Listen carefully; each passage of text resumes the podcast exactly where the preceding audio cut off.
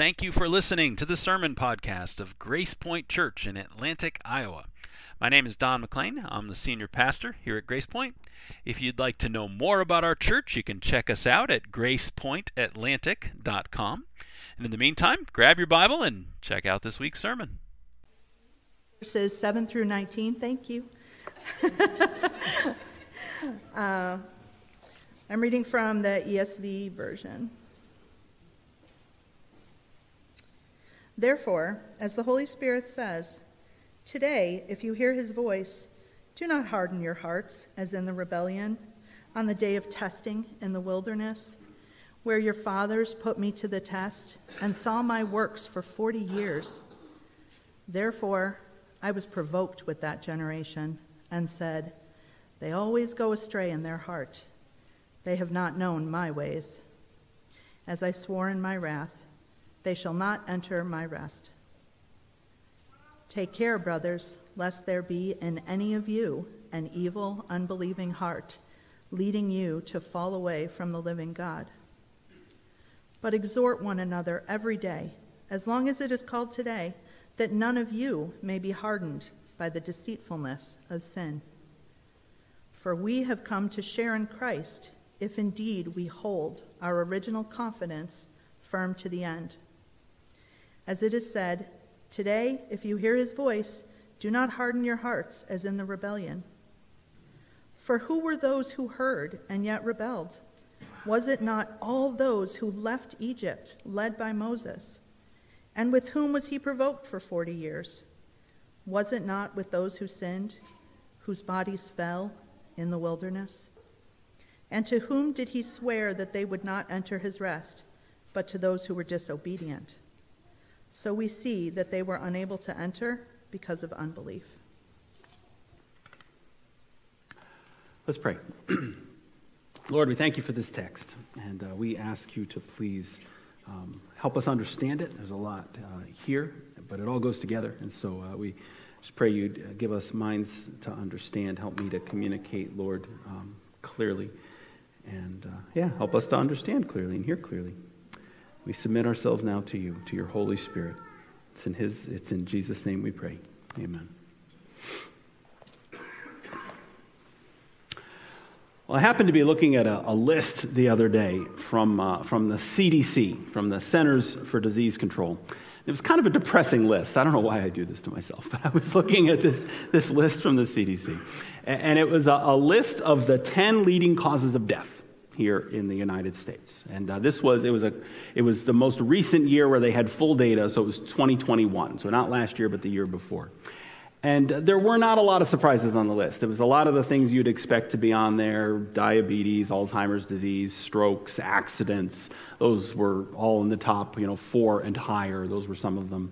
Um, COVID was on the list. That, that's kind of one that hopefully will go away after a little while, but it was actually third. COVID was number three in 2021 in terms of causes of death here in the United States.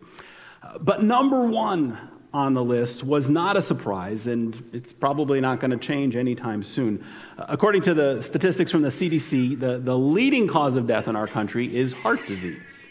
Heart disease. Uh, just under 700,000 people 700,000 people in 2021 died because of, of heart disease related things.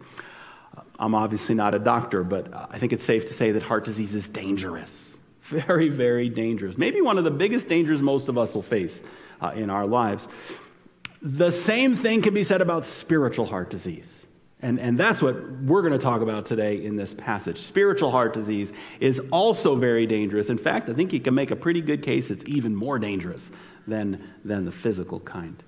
Uh, we are continuing this morning in our series through Hebrews. Uh, two weeks ago, we did, last week we took a little detour to Galatians, but, but uh, two weeks ago, we, we did the first six verses of chapter 3 and we learned that Mo- Jesus is greater than Moses. And actually, a lot of the stuff we're looking at in the next few chapters are connected to this thread, but it was, it was the, the main point of verses 1 through 6. Uh, Jesus is greater than Moses. And again, this is part of the author's uh, larger argument for the supremacy of Jesus. Jesus is greater than everything. And so, first two chapters, he's greater than the angels. Uh, now, chapter 3, he's also greater than Moses. And so, uh, two weeks ago, we talked about how, you know, why is Jesus greater than Moses? Well, he is greater uh, greater glory and a greater position. Greater glory than Moses, greater the position than Moses. And then we, we kind of talked about how that, what that means to us today. I mean, so what if Jesus is greater than Moses? Um, well, what does that matter? And we kind of looked at three takeaways there at the end. And, and the third takeaway, so basically what we left off with, had to do with faithfulness. There was this emphasis on faithfulness, the supremacy of Jesus, because both uh, Moses was faithful, but then Jesus was faithful. And, and, so, because, and Jesus is greater than Moses, and so because Jesus is greater, we should be faithful to Jesus. That was the third takeaway we talked about. That is exactly where we pick up today. That's where uh, verse 7 and, the, and really through the end of this chapter, actually into chapter 4 too, uh, is all about. It, it's, it's the focus is faithfulness and specifically, it's a warning. The, the focus on faithfulness takes the form of a warning in this passage. This is a warning passage.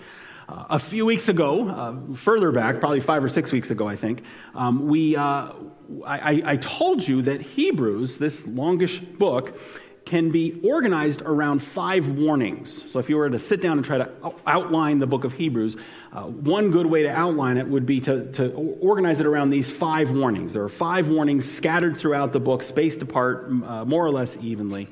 And, and so we looked at one warning already. It was the one that started chapter 2 right? So, warning number one was in chapter 2, verse 1. Uh, Therefore, we must pay much closer attention to what we've heard, lest we drift away.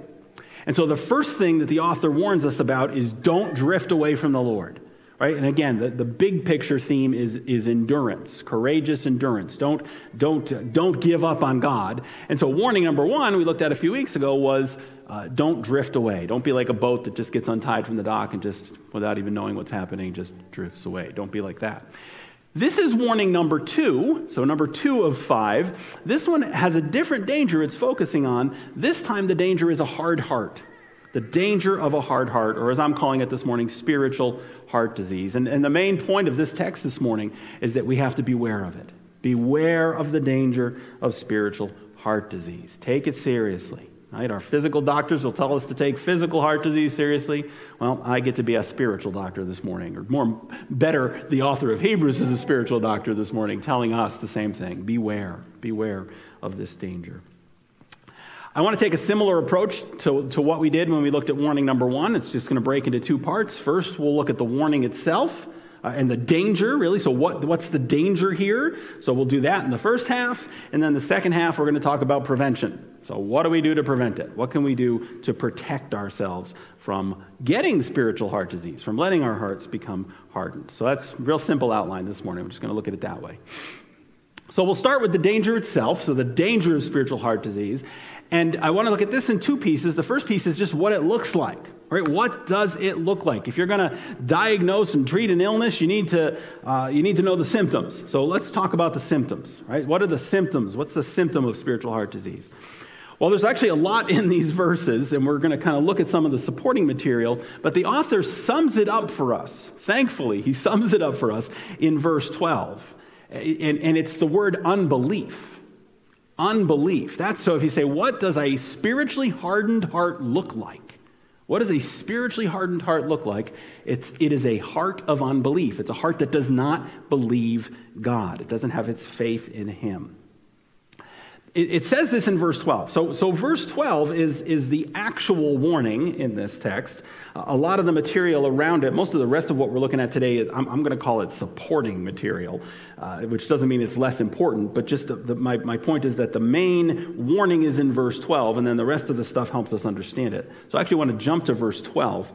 And here's what verse 12 says He says, Take care Take care, brothers, and we've talked about how that word brings in sisters too. Take care, brothers and sisters, lest there be in any of you an evil, unbelieving heart, leading you to fall away from the living God.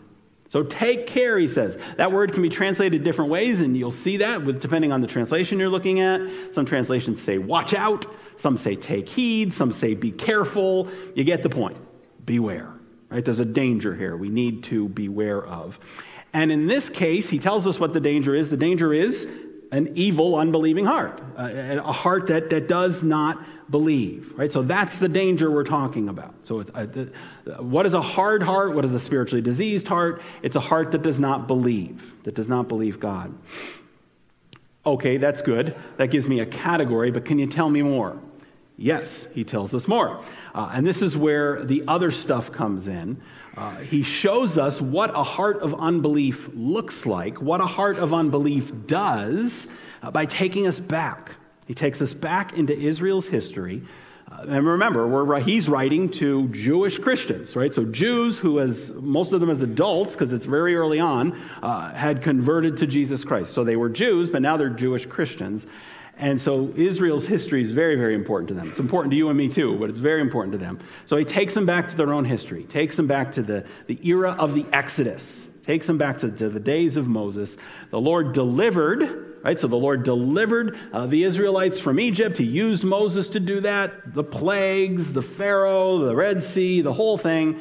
He, he did all of that for them, and within days, some of them wanted to go back. He delivered them, and they, they, they wanted to go back. They did not believe. Uh, this is what he, the author rehearses for us in verses 7 through 11. And so, if you're looking at a Bible or even an online Bible, we'll do this. Uh, it's probably broken out as a, a, a quote and, and it's probably in the form of, of like something poetic. And the reason for this is that he quotes a psalm uh, you'd expect him to go to Exodus if he was going to talk to us about, about Exodus, but he doesn't go to Exodus. He doesn't go to one of those books. Uh, he goes to uh, Psalm 95. And so that's what we're looking at. Verses 7 through 11 are a quote from Psalm 95. I'm actually going to read this part to you. Psalm 95 is um, it's a short psalm. It's only 11 verses. And the first half of it is all praise. It's the kind of thing you do at a beginning of a worship service, makes a wonderful call to worship, verses 1 through 7. Uh, oh, come, let us sing to the Lord. let us make a joyful noise to the rock of our salvation. Uh, let us worship and bow down, verse 6. And so you get this really hearty, let's praise God. And then the second half of the psalm is basically these words right here don't screw it up. Don't, don't, don't let your heart become hard, is the second half of the psalm. And so I'm, I'm, I'm going to read it from the psalm.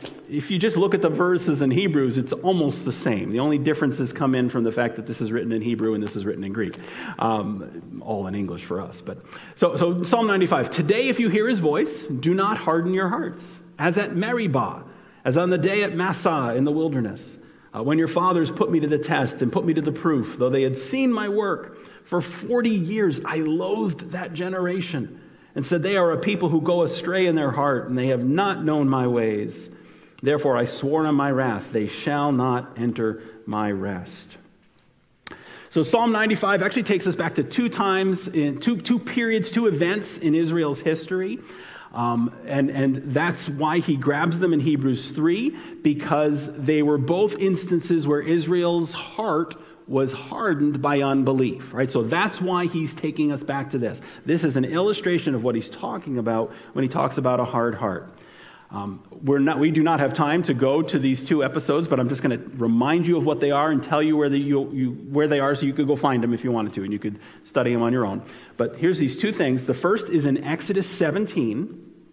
And that's the one that occurs within days or a week or two. I should have went back and checked the timing, but it's very soon after they've crossed through the Red Sea. So it's Exodus chapter 17. Uh, God's just delivered them. The horse and the rider are thrown into the sea, and then they get thirsty because you get thirsty in the wilderness. They get thirsty, but instead of trusting that the Lord who did all that at the Red Sea is going to be able to give them water too, they start to grumble and complain.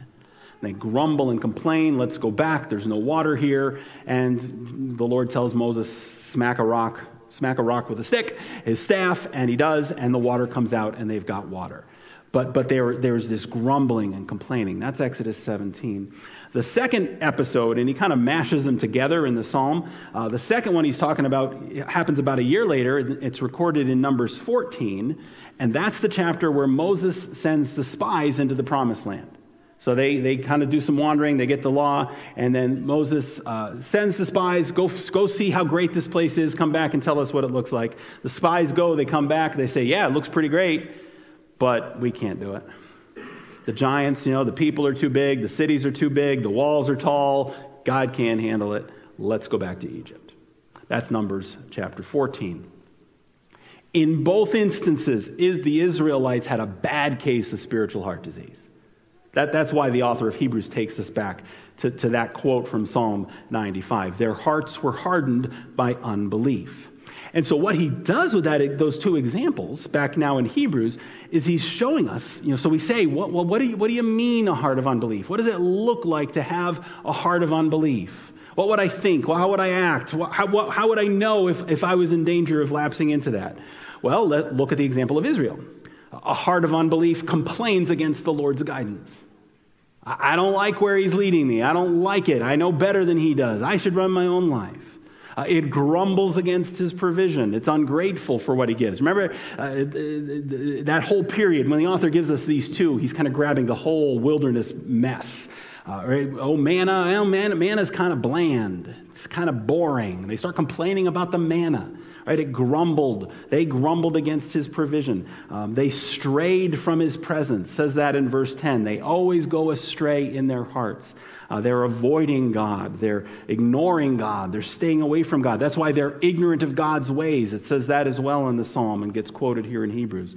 Um, they neither know nor do the things that God wants them to do. That's, that, those are, those are you know, again, we can look at Israel's history. We're going to be told later in this book that these things happen to them as an, as an example to us. And so we, if we wonder what, what does it look like to fall into this, what would this spiritually hard heart look like? Well, look at what Israel did in the wilderness. It, that's what it looks like. Our author, again, very helpfully summarizes all of that in verse 13. He, he summarizes it, he calls it the deceitfulness of sin. Right? The deceitfulness of sin. A spiritually hard heart is a heart uh, this is what we're supposed to be guarding against. We'll get to that part in a little bit. But the end of verse 13, that none of you may be hardened have that diseased heart by the deceitfulness of sin. So, what else does a hard heart, what does a spiritually diseased heart do? It, it buys the lies. It buys the lies. A spiritually hard heart believes the lies that sin and the devil tell us about the world and about God. Right? So, you know, it's the same thing he told them in the wilderness God's provision isn't good enough for you. You need better, you need more. You don't have enough. You need something else. You, you, your, you know, your, your house isn't enough. Your clothes aren't enough. The, your husband or your wife isn't enough. You should have married somebody else. Right? Or if you're, you know, if you're a single person, you know, it's, it's too hard to wait for marriage. Nobody does that anymore. You know, just, just do what you want to do. All these different, I could, I could talk for 10 minutes and just list lies, all the different lies that, that, that, that, that sin, the devil, the world, sometimes our own, uh, our own frailty peddle to us and, and that's what a hardened heart does. It believes those things. A diseased, a spiritually diseased heart, diseased heart uh, believes the lies of the devil. It's hardened by the deceitfulness of sin. That's what it says in verse 13. That, that's what, and again, we're going to get there, but that's what we have to guard ourselves against. So that's what it looks like. Deceitfulness of sin. Forgot to put my slide up. So it's, it's a heart of unbelief that is buying the lies of sin, that falls for the deceitfulness of sin, what happens if we give into that? Or if, if, if somebody gives into that, where does it lead? Really, what we're asking now is what's so dangerous about it? I mean, What's so dangerous about that? Well, the answer that the scripture gives us is that, it, that it's a danger because it leads to exclusion from God's rest. And so it's exclusion from God's rest. Physical heart disease will take you to the emergency room. Spiritual heart disease, if not treated, uh, leads to hell. It leads to eternal death, exclusion from God's rest. That's what this is talking about. The author says this in two places in our text. Uh, the first one's in verse 12. He says in verse 12, an evil, unbelieving heart leads people to fall away from the living God. So, what's, what's an evil heart, an unbelieving heart going to do? Why do we have to beware of it? Well, it's, it's gonna, it leads you to fall away from the living God. Last part of verse 12. So, a spiritually hard heart leads to falling away, leads to exclusion, right? And, and, uh, and, and so it says that there. And, and that's what happened to Israel, right? That's why he's talking so much about Israel here. And he's, he's going to keep quoting this deep into chapter 4. He's going to keep us focused on this story. Um, Israel, they, God swore when they wouldn't believe him, when they wouldn't trust him, when they let their hearts be hardened, when they hardened their hearts against him, um, he said, Well, then that's it. You will not enter my rest. And that's that, the way that psalm ends. They will not enter my rest. The author uh, reiterates this in verses 18 and 19. And so if you look at this text, uh, there's a little bit of intentional redundancy here. So you get the quote in verses 7 through 11. And then in verses 16 through 19, he basically walks us through it again. This time, not with the quote, this time it's with a series of questions. So it's almost like a catechism. He asks us, he's basically walking us through the story he reminded us of in verses 7 through 11. And so in verse 18, he, he spells it out. He says, And to whom did God swear that they would not enter his rest, but to those who were disobedient? Right? And so we see, verse 19, that they were unable to enter his rest because of unbelief. And so, in two places, this text tells us that this spiritually hard heart, if not treated, if not dealt with, leads to uh, exclusion, exclusion from God's rest. Now, for Israel, this is Hebrews, we always got to kind of run it through the, the paradigm here. For Israel, that meant the promised land. Right? And that's what he, you know, verses 7 through 11, um, that the Exodus generation was excluded. Everyone, with the exception of two men, Joshua and Caleb. Two, two men, the two spies who said, No, we can do it. Let's go. Our God is bigger than their giants. Those two guys were allowed to enter the promised land. Everyone else was excluded, was, was disqualified from the promised land. So that's what it meant for Israel. What does it mean for us? Because we're, we're not living in Israel. We live in Iowa, and we, and we don't need to go live in Israel, right? That, it's a new covenant. That's not what it's about for us anymore. So, what does it mean for us? When we start talking about God's rest in the book of Hebrews under the new covenant, what's God's rest? We're talking about two things. Two things in our context. We're talking about rest in this life, right? When Jesus says, Come unto me, all who are weary and heavy laden, and I will give you rest. Matthew 11, 28. It's that, it's rest and peace in this life. And then he's also talking about rest in the life to come. So it's, two, it's, it's rest here and it's rest there. We're going to talk about that more in the next sermon because if you think this one's long, you should see, you know, I mean, we, we could have treated all of this together because it runs all the way through chapter four, this whole theme of rest. Uh, and so I'm actually not going to go any further in, in, into those two. I hope to come back to them. But, but that's what it is. So it's not a physical place for us. It's the peace that passes all understanding in this life, the rest that Jesus gives, and then it's the eternal rest of heaven. That's what we're, we're wrestling with here.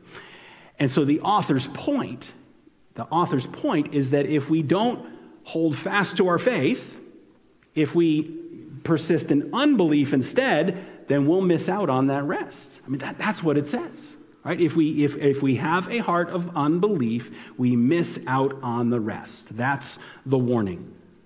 If we do not believe God, we will be excluded from his rest, just like the Israelites who rebelled in the wilderness.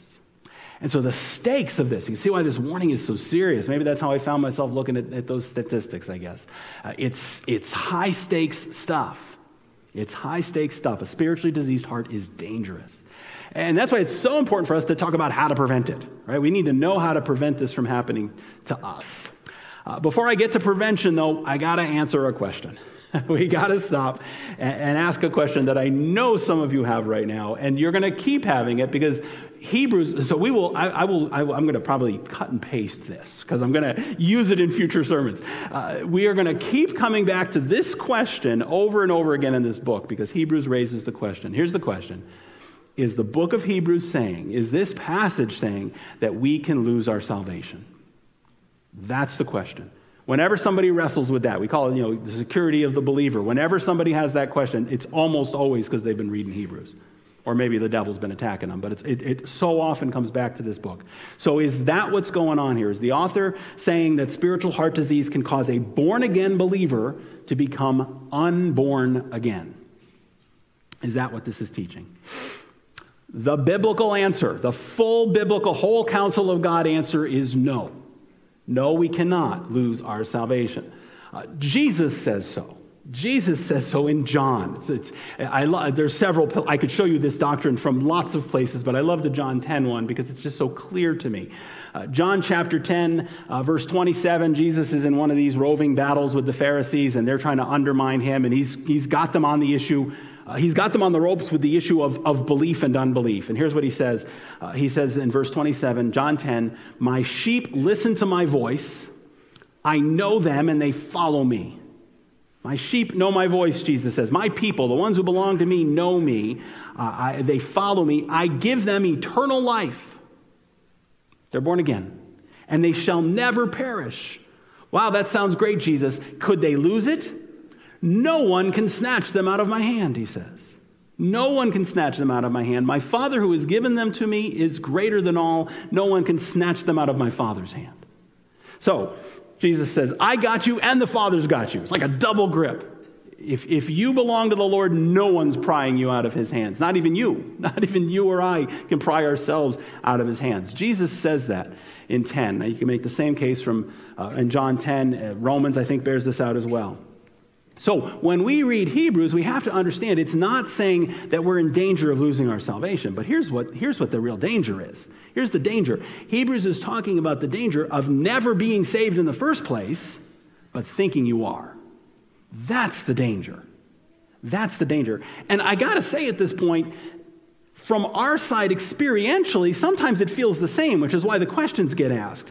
Uh, but, but, that's really what it's pressing on. The danger isn't that you're a genuinely born again person and might lose that and go back to being spiritually dead. The danger is that I would deceive myself into thinking I'm a follower of Jesus or thinking my eternal uh, security is all set just because I said a prayer or I did this or I did that, when in fact I'm not, I'm not His. I'm not genuinely saved. That helps us understand verse 14. I've kind of haven't addressed verse 14 yet because this is one of those. I was studying verse 14 this week and I was like, maybe I am an Arminian. I wasn't, I promise. But, uh, but you read verse 14 and it sounds like that's what it's saying. Uh, verse 14, got to get the right chapter here. Verse 14 says, For we have come to share in Christ if indeed we hold our original confidence firm to the end. That sort of sounds like you could lose your salvation, but that's not what he's saying. And one of the commentaries I'm, I'm, using this was super helpful. The guy simply said that verse is descriptive, not conditional. It's descriptive, not conditional. And, and that's a really great way to describe it. The author of Hebrews is not saying we become genuine believers if we hold firm to our faith. Right, so you gotta, you gotta, that would be works righteousness. That would be you and me doing something to make ourselves saved. That would be conditional. Our salvation is conditional not on him, but on ourselves. That's not what it's saying. This is simply descriptive. He's saying this is what genuine believers do. How do you know a genuine believer? They, they hold on to their faith. It's, it's like the, the fruit from the tree sort of a thing. You know it's an apple tree because it bears apples. If you got bananas growing on that thing, it's not an apple tree. It, it's that idea. So it's, it's, it's the biblical principle. The word's not used here, but it's the biblical principle of knowing them by their fruit. And so it's descriptive. Uh, people who belong to Jesus will follow Jesus and they won't be torn away. They'll struggle. We'll, we'll hit bumpy spots. We'll maybe in a really dark, dark night of the soul, we might think of quitting, but we won't. We'll hold fast to him. And so that's the, the exhortation here. Hold firm. Hold firm to your faith. Don't go back like Israel did, right? Or, or wanted to do. Don't go back to a life of sin and unbelief. Instead, Live out the genuineness of your salvation by going forward, pressing forward in your faith and hope in Jesus Christ. So, so that begins to, to work on that question we'll have to keep coming back to. No, we can't lose our salvation, but it is incumbent upon us to, to, to prove, to live out proving the, the, the genuineness of our faith by clinging to Him, by staying fast to Him, by His grace. So, how do we do this? How do we prevent spiritual heart disease? It's dangerous. What's the remedy? How are we going to help? What help do we have? The answer that this text gives us is that we help each other. We help each other. That's this text's answer. Uh, the best way to keep our hearts from becoming hardened in unbelief is to help each other keep a healthy heart. Now, I don't know about you, but I think that's surprising. I think that's surprising. It's surprising because you would expect a list of spiritual disciplines. If you asked me off the cuff, what do I need to do to keep my heart from becoming hard? I might say, pray more. Pray more, read the Bible more, memorize more scriptures, share your faith with more people. That keeps it fresh for you. Right? If you asked me that and I wasn't thinking about Hebrews, I, that might be what I would say. But that is not what this text says. This passage says, no, you help each other. And that's verse 13. Uh, verses 12 and 13 are the heart of this passage, and uh, let me just read them again. Take care, brothers and sisters, lest there be in any of you an evil, unbelieving heart leading you to fall away from the living God. So there's that. Here's what you do instead. But exhort one another every day, as long as it's called today, that none of you may be burdened by the deceitfulness of sin. So, verse 12, we've already talked about this. Verse 12 tells us what to watch out for, verse 13 tells us how to do it. Here's how we're going to watch out for this and guard ourselves against it we're going to exhort one another. Exhort one another. Another translation says encourage each other. Uh, the word means uh, it's the word for call along one's side. So call someone along your side. And so if it's us doing it for someone else, we're going alongside someone else, specifically to help them. It's a word that means to help, to help or, or aid, to help somebody. So, how do we prevent spiritual heart disease? We help each other. We help each other. We don't abandon one another in the fight against uh, unbelief. You know, hey, good luck. Hope that works out for you.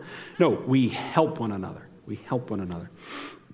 What's more, it's integrated into our lives. It's a regular part of our lives. It's not a one time thing. That, the author, he kind of like, it's like a drum that he's beating here to help us see this. Uh, exhort one another every day as long as it's called today. Right? And that's a poetic way of saying all the time because it's always called today. Right? Today is today. Tomorrow, today won't be today. Tomorrow, today will be yesterday. Tomorrow, right? Uh, and tomorrow will be today. It's a way of saying all the time. Do it all the time. Not every waking moment, but, but integrated into our lives. That's, that's the idea here. And so this exhort one another, help one another. He's saying this is, this is, this is how Christians live.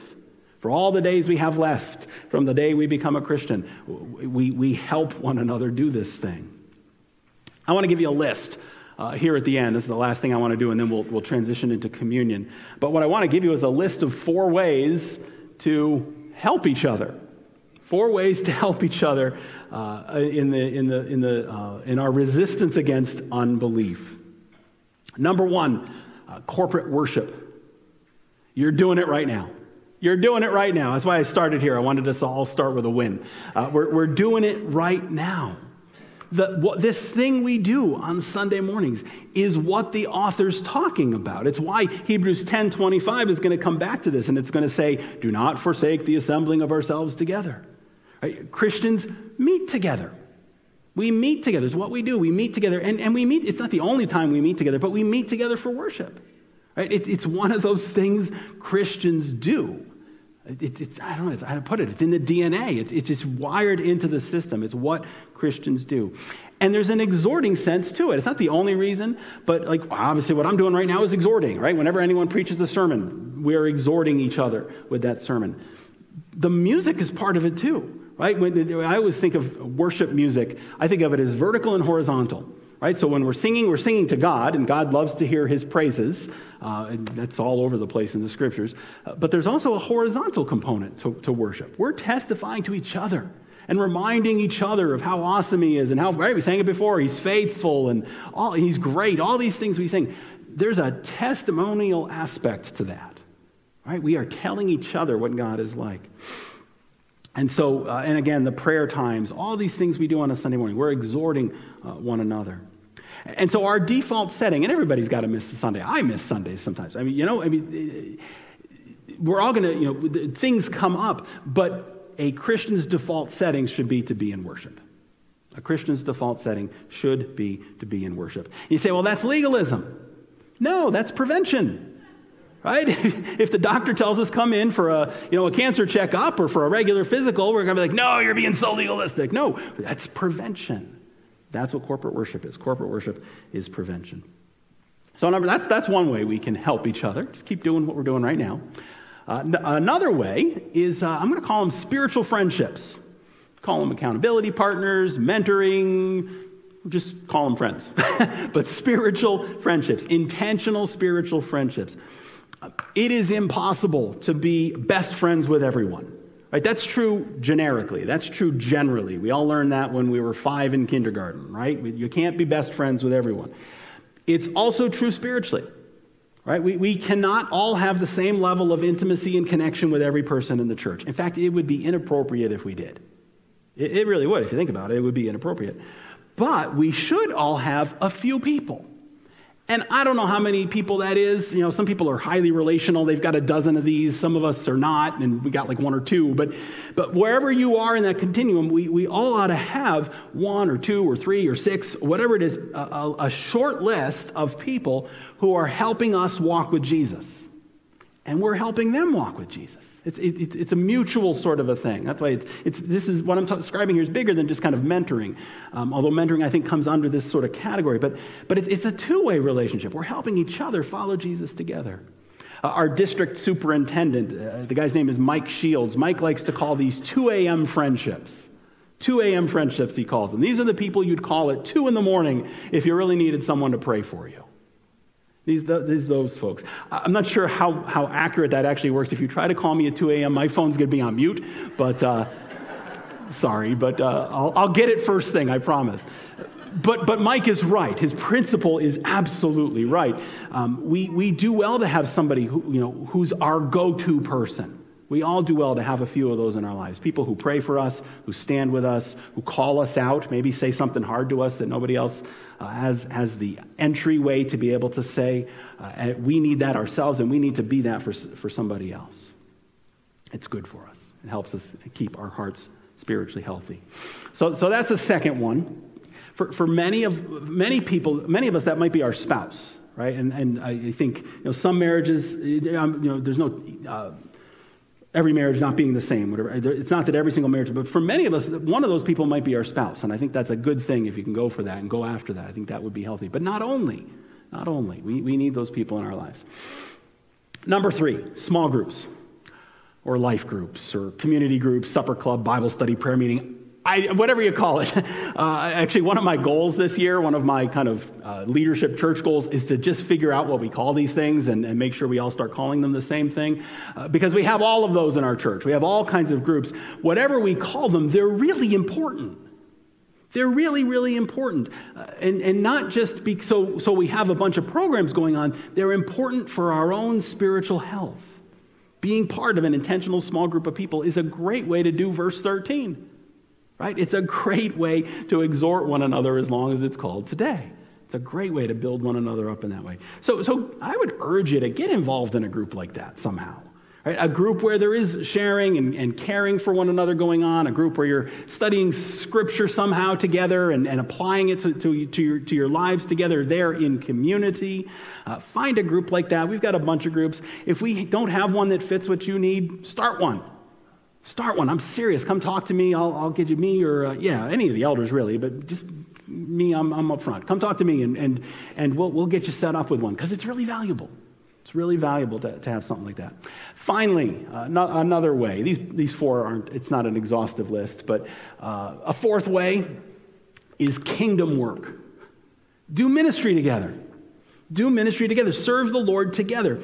Uh, that's another way to exhort one another every day as long as it's called today. Now, this last one is especially helpful for a lot of us men. And, and I'm sure there are women who think this way too. I, am not trying to be, you know, stereotypical or whatever. I'm, I'm sure there are some women who are wired like this, but it tends to especially be true for men. You know, some of us guys, you, you tell us to get in a group with eight people and share our struggles. And we're like, oh, look at the time. You know, it's like, I, I, think the game's on. You're like, oh, what game? I don't care which game. I, am just, I, I got to go. Uh, a lot of us guys are like that. I, am kind of like that. I have to confess that to you. You know, kind of getting in a group of, of a small group of people and sharing my, my emotions is not uh, the most appealing thing. Uh, but give us something to do Give us something to do, something to build. Uh, maybe a service project that helps the community, maybe a team to serve on. You know, we're going to pull off some important event. Give us something like that and we'll jump right in. We really are. We jump right in. And along the way, see, here's, here's the secret sauce. Along the way, we might just share some of those struggles. Right? As we're working together, shoulder to shoulder, side by side, you know, as you're building something maybe, and it's like, yeah, yeah, my, my marriage is a little bumpy right now. We, we've, we've been in a rough patch. Or, you know, being single is tough. I, have been struggling more lately with, with just feeling lonely, and that's hard. Or, or parenting is so hard. I thought we had this all figured out, and, and, uh, and then, they, you know, she turned 12, and, you know, something like that. I, those sorts of struggles. I've got this thing I'm dealing with at work. It's driving me crazy. I don't know how to fix it. Have you ever faced something like that? Those kind of conversations happen. And they were never the main point.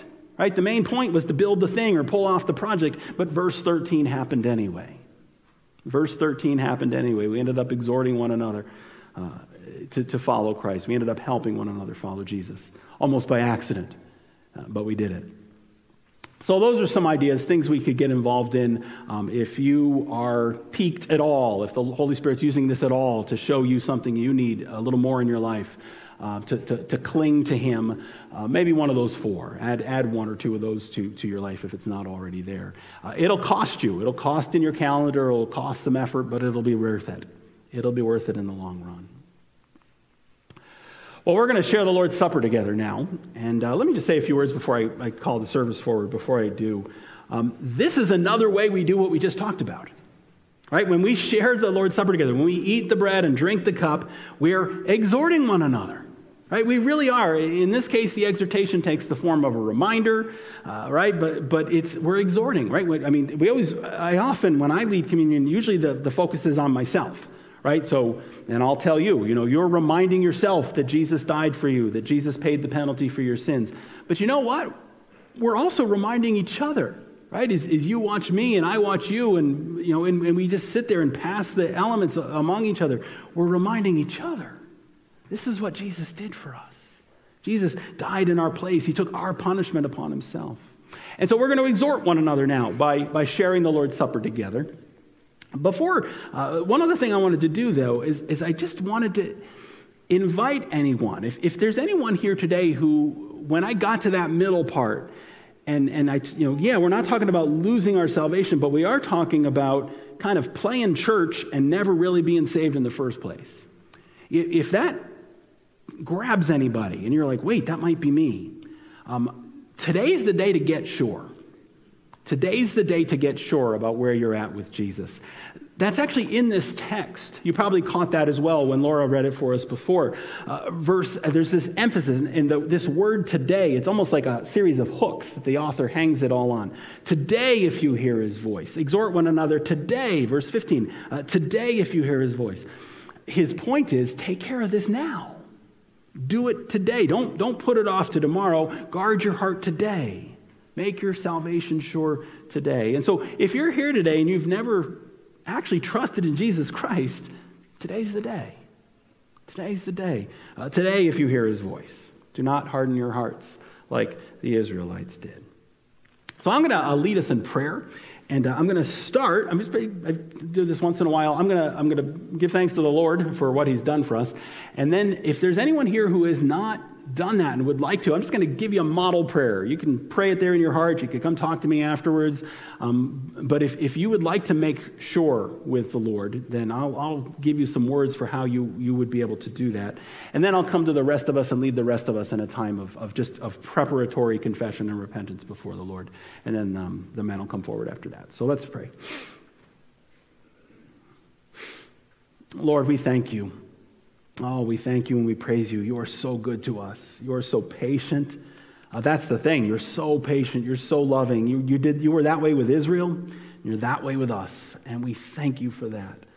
Uh, we, we praise you for your, your, um, your mercy, your grace, your love for us, Lord. Thank you. Lord, I just want to, um, for anyone here who has, has not taken that step with Jesus. Maybe they've been around churches for decades, years anyway, and, and just have never actually surrendered to you. Um, if, if that's you today, you could pray like this uh, Jesus, today is the day. I confess that I am a sinner. I believe you died on the cross for me. I put my trust in you. I receive you as Savior. I ask you to take control of my life. Please help me now to live for you and to hold fast to you. Thank you, Lord.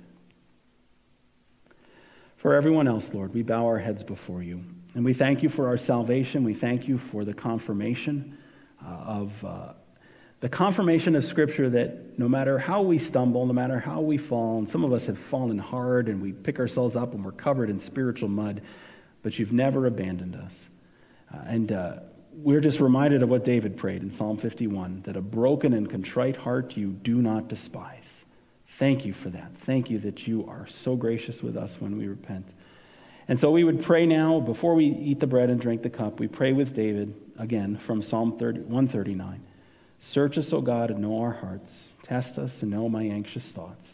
See if there is any offensive way in us, and lead us in the way everlasting. we just take a few moments of quiet right now, Lord, to have your Holy Spirit, to invite your Holy Spirit just to search us. If there's anything we've been uh, holding on to, have not confessed, or have, have refused to turn away from, would you show us that thing now that we might turn from it and turn to you?